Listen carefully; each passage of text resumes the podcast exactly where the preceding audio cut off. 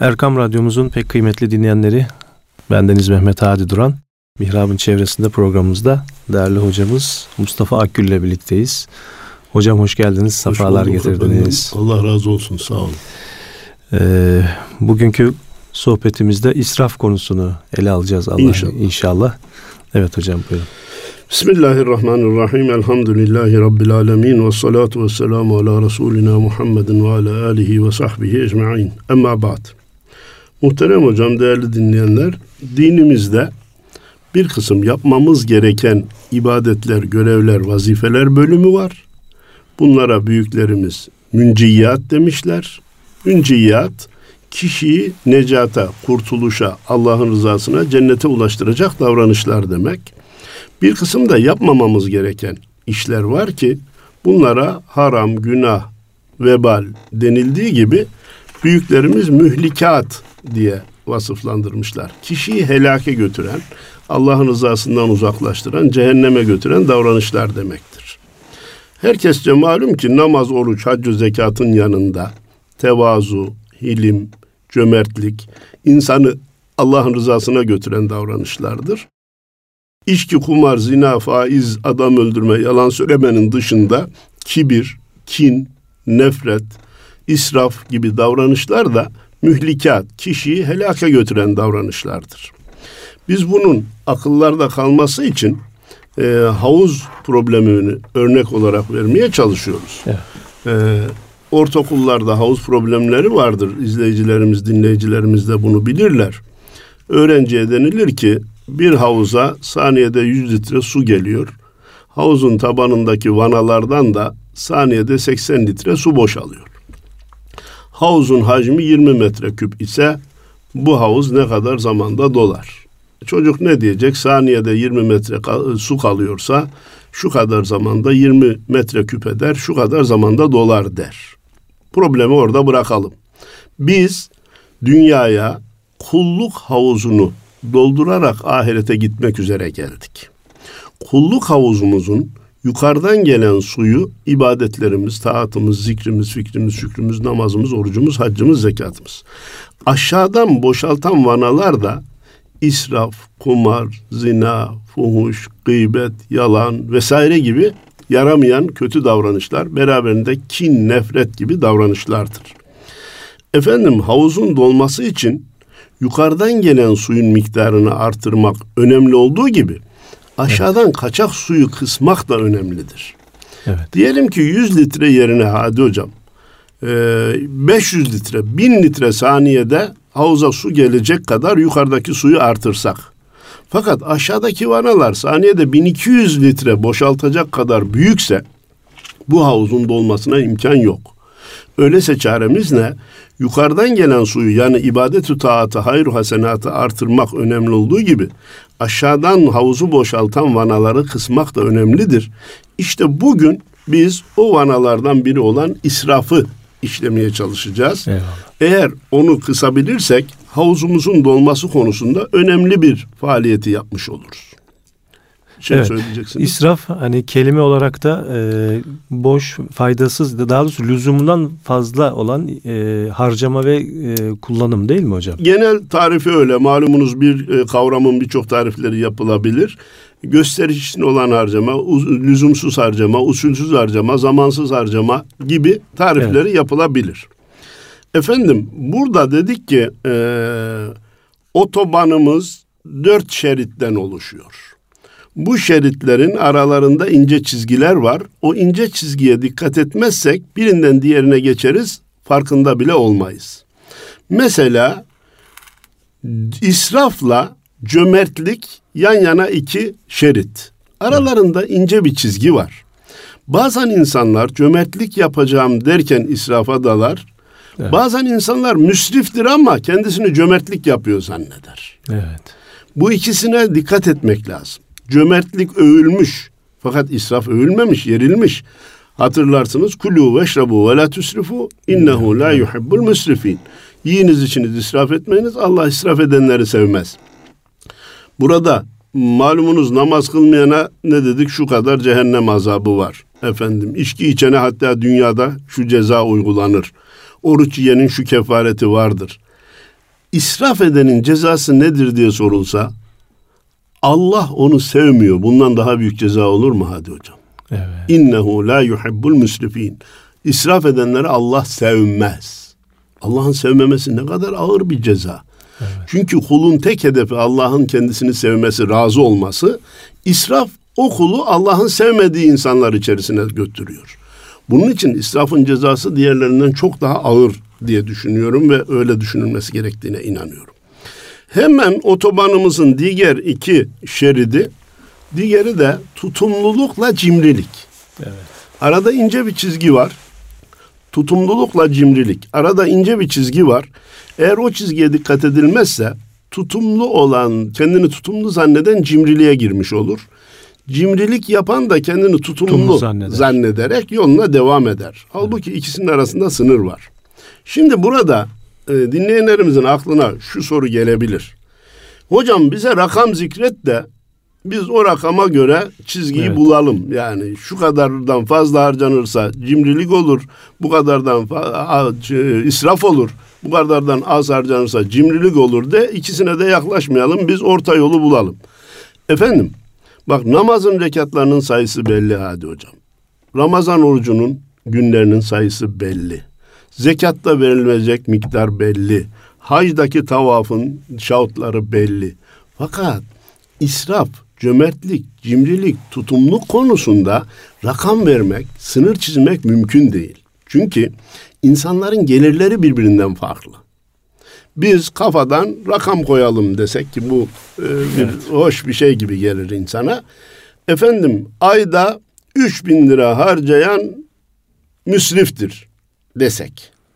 Adamın ayda 50 bin lira geliri varsa 5 bin lira bile harcayabilir ve harcaması da lazım. Evet. Çünkü harcama ekonomi, ekonominin vazgeçilmez unsurlarından biri. Tabii ki. Şu anda da ben ülkemizin bir kriz yaşadığına inanıyorum. Bundan evvel hatırlarsanız 2001'de bir kriz yaşanmıştı. Nice sanatkarlar insanlara yol göstersin diye televizyona çıktılar. Ben birini hiç unutmuyorum. Ya bir simit bari alın bir simit aldığınızda sizden bir lira çıkacak ama fırıncı kazanacak, uncu kazanacak, buğdaycı kazanacak diye efendim piyasanın hareketlenmesi için imkanı iyi olanın da biraz fazla harcaması lazım. Evet. Hatta ben işitmişidim. E, malumunuz Mehmet Zahid Kotuk Hazretleri Allah rahmet eylesin. Allah şefaatlerine nail eylesin. Müridanına dermiş ki manavdan meyve almaya gücü yeten bak pazardan almasın orayı fakir fukaraya bıraksın. Evet. Taksiyle gitmeye gücü yeten otobüsü fakir fukaraya bıraksın, taksici de kazansın. Burada sözü uzatmadan şunu söylemek istiyorum. Geliri fazla olan elbette biraz daha fazla harcayacak. O onun 50 bin lira için, 50 bin liralık geliri olan için 3 bin lira değil tutumluluk, cimrilik manasına gelir. Evet. Ama ayda 2 bin lira kazanan kişi 2300 lira harcasa israf etmiş olur. Çünkü gelirinden fazla harcamış olur.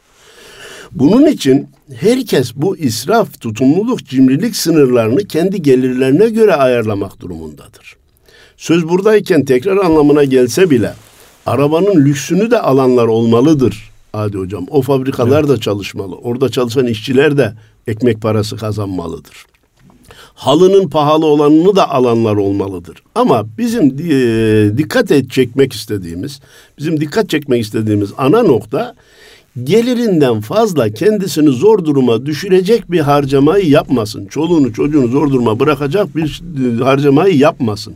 Saçıp savurmasın. Evet. Niye? Cenab-ı Allah e, İsra suresinin 27. ayetinde estağfurullah ve la tubezzir tebzira İnnel mubezzirine kanu ihvane şeyatin ve kâne şeytanu li rabbihi kefura. Evet. Sakın saçıp savurma. Çünkü saçıp savuran, ölçüsüz harcayan şeytanın kardeşleridir. Evet, biraz önceki okuduğunuz ayette Allah israf edenleri sevmez dedi. Evet, bir de Allah, bu sefer başka bir itham, başka bir şey var. Büyük bir suçlama ee, ve şok tesir evet. edecek bir ayet. Şeytanın kardeşleridir. Evet. Hmm, başka bir suç için Cenab-ı Allah bunu söylememiş. Başka evet. bir günah için bunu söylememiş. Fakat bu günah için, israf günah için, saçıp savurma günah için şeytanın kardeşleridir. Ayetin devamında da ince bir mesaj var. Ve kâne şeytanu li rabbihi kefura. Çünkü şeytan Rabbine karşı nankördür. Müsrif niye şeytanın kardeşi oluyor? Ölçüsüz harcayan nimetin kıymetini bilmiyor, nimete nankörlük ediyor, nimeti veren Allah'a karşı nankörlük ediyor demektir. Bütün bunlar toparlandığında hakikaten saçıp savurmak, israf son derece tehlikeli bir davranış şeklidir. Efendim hayatımızdaki israflardan örnekler vermeye geleceğiz. Ama iktisat ilminin bir tarifi var. Benim çok evet. hoşuma gider. Ee, onu dikkate sunmak isterim. Sınırlı imkanları sınırsız ihtiyaçlara göre Ayarlamak. ayarlamayı bilen kişi iktisadı başarmış olur. Ayarlamaktır iktisat. İmkanlarını ihtiyaçlarına göre ayarlayamayan ya israf etmiş olur ya da cimrilik yapmış olur. Her ikisi de yanlış davranış olur. Demek ki asıl iktisat, başarı sınırlı malları sınırsız ihtiyaçlara göre ayarlayabilmek. Evet. En zengin insanların da mallarının bir sınırı vardır. Ama insanların ihtiyacının sınırı yoktur. Ben uçağım da olsun isterim, havaalanım da olsun isterim. Ee, her çocuğuma birer köşk de isterim. Bitmez tükenmez. Fakat gelirim buna müsait mi? Gelir müsait olmadan bu yüklerin altına girersem sıkıntı çekerim. Belim ikiye bükülür ve hem sıhhatimi hem e, ekonomimi her şeyimi kaybederim. Hemen aklıma geleni arz edeyim. Ee, bazı kardeşlerimiz diyor ki ya 2000 lira maaşım var. Evet 300 lira taksitle araba satılıyor. Ben bu arabayı alırsam öderim. Nasıl ödersin? 300'ünü ödedi mi 1700'de de evi geçindiririm. Nasıl olsa kiram da yok. İyi de kardeşim sen arabanın sadece taksidini hesapladın. Yakıtını hesaplamadın, kazasını hesaplamadın, vergisini hesaplamadın. Efendim, bakımını hesaplamadın. Bakımını hesaplamadın. Ondan sonra bu masraflar ortaya çıkınca ana taksit ödenemez hale geliyor, arabaya icra geliyor, aldığını alacağına pişman oluyor. Onun için iyi hesap 10 kere hesap edip bir kere harcamamız gerekiyor bilhassa günümüzde. Demişler ki büyük iflasların altında küçük israflar yatar. Bundan da ne olur ki? Bu kadar da olsun. Herkes daha neler yapıyor ki? Şeklinde israflar birbirini takip ediyor. Hadi hocam. Evet. Bir de bu kartlar. Nasıl olsa o anda cebinden para çıkmıyor diye sanki ödemeyecekmiş gibi kartlarla alım satım yapılıyor. Sonra kartın ödeme günü geliyor. Başka bankadan alıp oraya yatırıyor. Oradan alıyor, oraya yatırıyor. Bankaların gizli bir oyununu daha dikkate sunmak istiyorum. Asgari ödemeniz şu kadar deyince evet. millet zannediyor ki o asgari ödemeyi yaparsam faiz gelmez. Üstüne faiz geliyor demektir. Faiz hem haram hem günah hem de insanın ekonomisini çökerten bir e, harcama şeklidir. Bunlara dikkat etmek lazım. Bizim dinimizde infak teşvik edilmiş hadi hocam. Evet. Yani, ancak ancak e, ölçüsüz infaka bile izin verilmemiştir. Evet, bu peki israf olarak tabi ismen israf edilmiyor. Bravo israf diye isimlendirilmiyor. İsla, Fakat edilmiyor. ölçülü olmak. Evet. Muktesit, iktisatlı davranmak olarak ölçü evet. yapılıyor. Burada bir Hazreti Ali Efendimizin sözünü hatırlıyoruz. Diyor ki çoluğuna çocuğuna yaptığı harcama başka insanlar görsün diye yapılan infaktan, hayırdan daha da çok sevaplıdır diyor. Evet. Efendim e, başka insanlar görsün, onlar beni takdir etsin diye e, infakta, bağışta bulunanların hiçbirisi ben insanlar görsün diye, beni takdir etsin diye bağışta bulunuyorum demez. Evet. Ama eğer başkaları biliyorsa, duyuyorsa nefis mutlaka araya girer ve oradan evet. bir hisse alır. Eğer gerçekten Allah rızası için tasadduk ediyorsan, infak ediyorsan evet. kimsenin bilmediği yerde yap. Evet. Hazreti Ebu Bekir Efendimizin hmm. malının tamamını infak etmesini nasıl anlamalıyız Efendim, biz bugün? E, bunlar istisnai kahramanlardır. Ümmetin içerisinde bu istisnai kahramanlar olacaktır.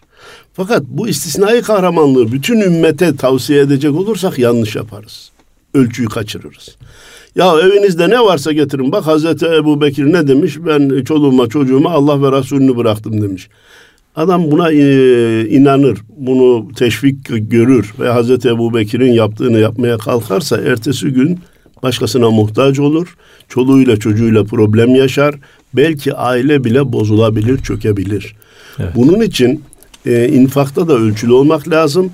E, yakında işte belli bir kurum bu paralel denen grup insanları tırnak içinde gaza getirmek için toplantılarda birisi 100 bin veriyorum, birisi 200 bin veriyorum, birisi 500 bin veriyorum deyince öbür adam arabamı da satıp ben buraya veriyorum dedi. Aferin işte Müslüman böyle olacak diye.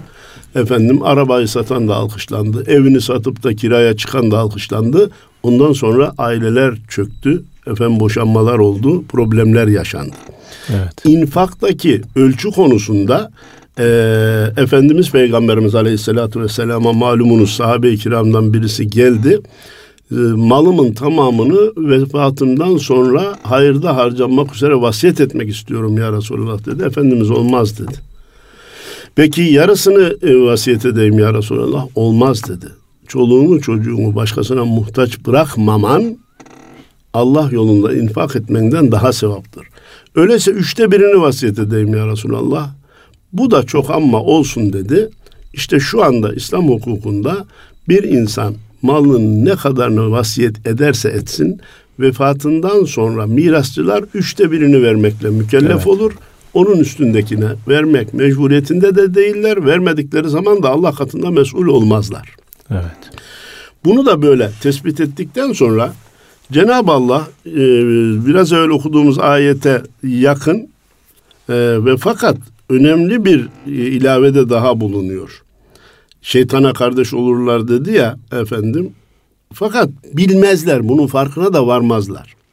Men ya'şu an zikrir rahmani nugayyid lehu şeytanen fehuve fehuve lehu karin. Kim Allah'ın zikrinden yüz çevirirse, Kur'an'ın ölçülerinin dışına çıkarsa biz ona bir şeytanı arkadaş kılarız. Yakın kurar. Yesuddunhum anis sebil ve yahsebune ennehum muhtedun. Onlar Allah'a giden yolu tıkıyorlar. Yanlış yerde gidiyorlar. Sırat-ı müstakimden ayrıldılar. Fakat kendilerini hidayet üzere zannederler. Sırat-ı müstakim üzere zannederler. Doğru yolda zannederler. Evet.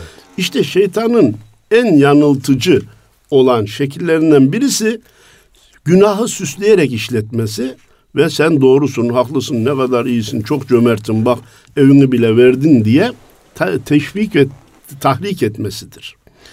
Buradan da kurtulmanın çaresi benim yaptığım doğru mu değil mi diye kendine sormayacak, bir bilene soracak. O bilen de ölçülü insan olacak. Evet. Ölçüsüz teşvikler ileride büyük problemlere sebep oluyor. Efendim bizim ölçümüz Kur'an-ı Kerim. Lem yusrifu ve lem yakturu ve kâne beyne zâlike kavâma. Allah'ın sevdiği kullar, makbul kullar, israf da etmeyen, eli çok sıkı da olmayan ve ikisinin ortasında bir yol tutun, tutanlardır buyuruyor.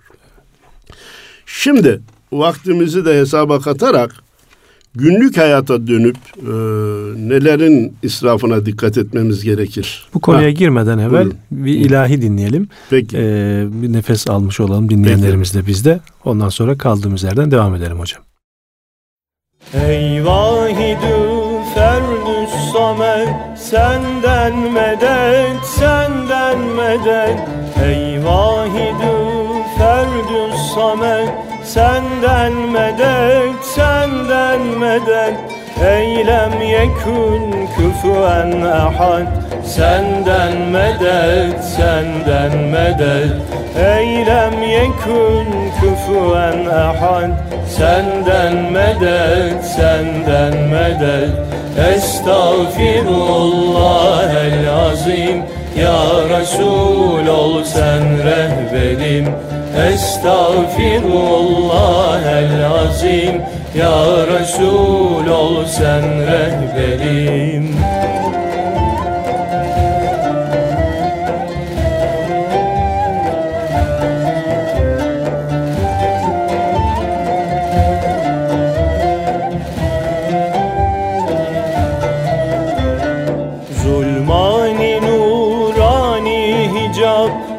Açılsın olsun fethi bab. Zulmani açılsın olsun fethi bab Refet cemalinden nikab.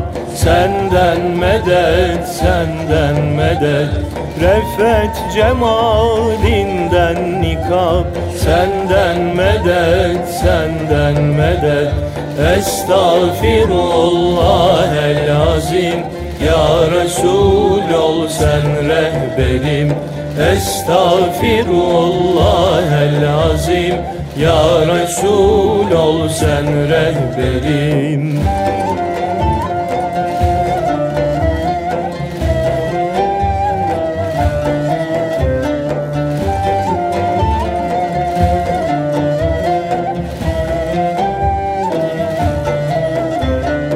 Ey katreyi umman eden Ey lütfeyi insan eden Ey katreyi umman eden Ey lütfeyi insan eden Ey dertlere derman eden Senden medet, senden medet. Ey dertlere derman eden Senden medet, senden medet. Estağfirullah el azim Ya Resul ol sen rehberim. Estağfirullah el azim. Ya Resul ol sen rehberim.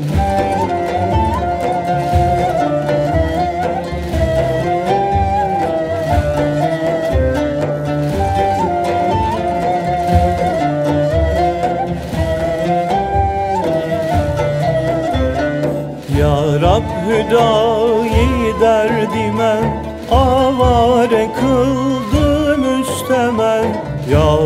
hüdayi derdime avare kıldı müstemen Vaslından olsun behremen Senden medet, senden medet.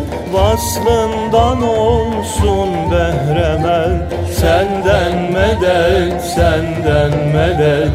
Estağfirullah el azim Ya Resul ol sen rehberim. Estağfirullah el azim. Ya Resul ol sen rehberim. Evet değerli dinleyenlerimiz eee, kısa bir aradan sonra Mihrab'ın çevresinde programımızda değerli hocamız Mustafa Akgül ile birlikteyiz. Ve sohbetimiz israf konulu. Eee, nelerin israf edildiği konusunu şimdi konuşuyoruz hocamızla Evet. ikinci bölümde.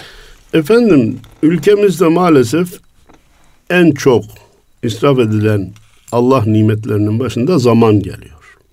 Evet. Gel biraz zaman öldürelim. Falan yerde buluşalım da bir zaman geçirelim. Sanki çok büyük zamanımız var. Evet. Ee, onları eritmeye çalışıyoruz. Ana- Kahvehaneler değil mi hocam? kahvehaneler tıkır tıkır dolu. Gençlerin gittiği kahvelere bakıyorsunuz. Kafe diyorlar. Kafe, te- Efendim. kafe diyorlar maalesef. Efendim onlar dolu tıklım tıklım. Ben, ben inan takip ediyorum. Hemen de yanından sayısız araba geçiyor. O kenarda oturuyorlar. Egzoz koklamaktan başka bir şeyleri de yok. Evet. Bir bir moda bir şey semt ismi vermeyeceğim yani. Bu ya yakın civarlarda öyle e, bir şey var ki ora e, kümelendi. Orada evler bile yıkıldı. Kafe kafe kafe. Efendim tıkış tıkış insanlar orada bunalmaktan başka bir işe yaramıyor. Fakat illa orada bulunmak, orada bir kahve içmek bilmem ne moda böyle bir şey oldu gidiyor. Emeklilerimiz zamanlarını boşa geçiriyorlar. Neymiş? Devletin verdiği maaş bana yetiyor. Ben de hanımla beraber geçiniyorum. iki kişi kaldık. Kardeşim iki tane elma ağacı diksen, bir kiraz ağacı diksen, onlardan bir şey alsan, hem bakımını yaparsın, vaktin geçer. Bir maşallah domates yapsan, bir biber yanına eksen, efendim üç marul yetiştirsen, hem kendi elinle yetiştirdiğini yersin, hem de sıhhatine katkıda bulunursun. Evet. Efendim onları kim yapacak işte bakkalda manavda ucuz ben ondan alıyorum. Halbuki Türkiye'deki emeklilerin her birisi bakın her birisi onar kilo sebze üretse Türkiye'nin ekonomisine şu kadar katkıda bulunmuş olur. Evet. Maalesef bunu hiç dikkate almıyoruz. 365 günün 180 günü tatille geçiyor. Akşam bir yerde sordum veya o vatandaş söyledi ne kadar doğru tam da bilmiyorum. Japonların senede 15 gün 20 gün tatilleri varmış. Biz bir kurban bayramını 9-10 gün tatil yapıyoruz. Şu kadar insan yollara düşüyor. Bu kadar benzin yakıt harcanıyor. Ayrıca şu kadar da insan vefat ediyor. Evet. Her sene de bunu maalesef tekrarlıyoruz. Milli bayramlar Cuma'ya, Perşembe'ye geldim. Cumartesi, Pazarı ilave et. Öbür davandan da iki günde kendi kafadan ilave ediyor. Bir hafta, bir hafta daha tatil. tatil. Arkadaşlar biz bu tatilleri yapma lüksüne sahip bir millet değiliz. Elimizden gelirse haftalık tatili bile bile indirmemiz lazım. Söz açılınca diyoruz ki 1945'te 2. Dünya Harbi'nde Almanya'da taş üstünde taş kalmadı. 1960-65'te yeniden büyük bir Almanya doğdu. Nasıl doğmuş? Çok çalışmışlar. Evet. Gece gündüz çalışmışlar. Biz onlar şimdi tatili iki gün yaptı diye iki gün yaptık. Önüne sonuna ilave ederek tatilleri uzattık. Bu büyük bir israf. Efendim, israfın bombası diye söyleyebileceğim. Günde 6 milyon ekmek Türkiye'de çöplere gidiyor Hocam. Evet. Bu bir felaket, bu bir cinayet. İki yönden 10 günde 60 milyon eder.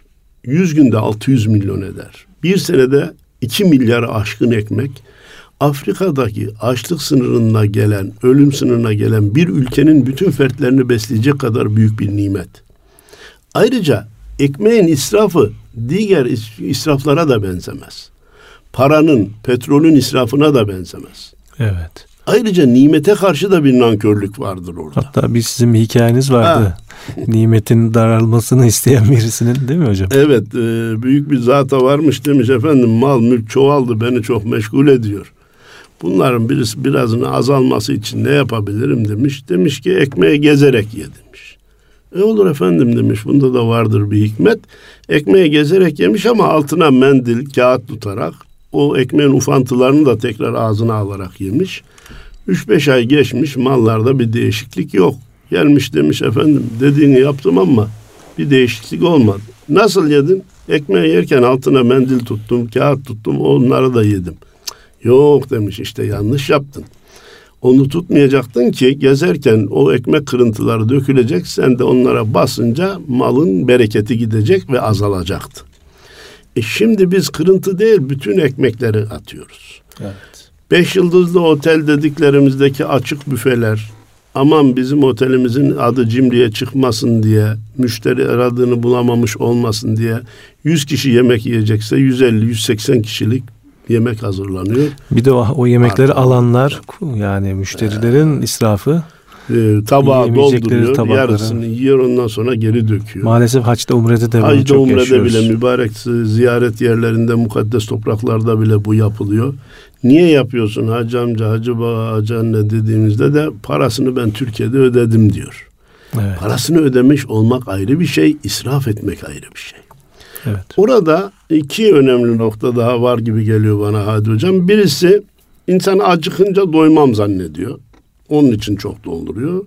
İkincisi doymazsam tekrar gidip almam ayıp olur zannediliyor. Evet. Halbuki açık büfede bu ayıp değil. İnsan doymadığı zaman tekrar gidip gerek aynı yemekten gerek farklı yemeklerden alabilir. Ee, o açık büfenin büyük tehlikelerinden biri de midenin e, ifsatıdır. Çok karıştırılınca mide buraya isyan ediyor. Bizim haberimiz yok. Evet. İsterse orada yüz çeşit yemek olsun. Elimizden geliyorsa bir, azami iki en çok sevdiğimiz neyse onları alıp mideyi de fazla yormamak lazım. Bu da işin başka yönü. Ben hemen orada e, bilhassa beş yıldızlı daimi bu işi yapan e, otellerin programlarının belediyeciler belediyelerce takip edilip artanların hemen fakir fukaraya, kimsesizlere, yoksullara, mültecilere ulaştırılmasının bir görev olduğuna inanıyorum. Evet. Ve köklü bir hizmet olacağını zannediyorum. Efendim günlük hayatımızdaki israflar söz konusu olunca önümüze çıkan dağ gibi bir israf var. Telefon israf. Evet. Telefonda israf birkaç yönlü. Bazı şirketler işte sınırsız konuşma diyor. Habire konuşuyor. Lüzumlu, lüzumsuz efendim. Yemek tarifi yapmaya çalışıyor. Sınırı aşan konuşmalar var mecliste olduğu gibi. Ha, sınırı aşan konuşmalar var. Adam kendi maaşının 10 katı daha fazlasını telefonla devlete yüklemiş. Ama söz açılınca Hazreti Ömer kendi işini yaptığı zaman kendi mumunu yakarmış, devletin işini yaptığı zaman devletin mumunu yakarmış. Allah Allah ne güzel filan diyoruz. Ama e, bütün belediyelerde, devlet dairelerinde, bakanlıklarda, millet meclisinde israfları duyunca taaccüp ediyoruz. Efendim e, açıyor genç anne 10 dakika sonra evdeyim. Kızım zaten 10 dakika sonra Geleceksin. varacaksın. Tekrar söylemenin ne lüzumu var? Efendim otobüste, vapurda, trende herkes eline bir telefon almış mesaj yazıyor. Şu anda ben otobüsteyim sen neredesin? Ne olacak? Bil bakalım neredesin diye mesaj atıyor. Bil bakalım neredeyim diyor mesaj, mesaj atıyor. Hatta iş o kadar çığırından çıktı ki cuma kılmaya geliyor. İmam hutbeye çıkmış hutbe okuyor.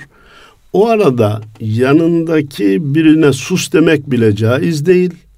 Halıyı düzeltmek caiz değil. Onu nereden biliyoruz? Çakıl taşlarıyla oynanmanın bile caiz olmadığı kitaplarımızda var.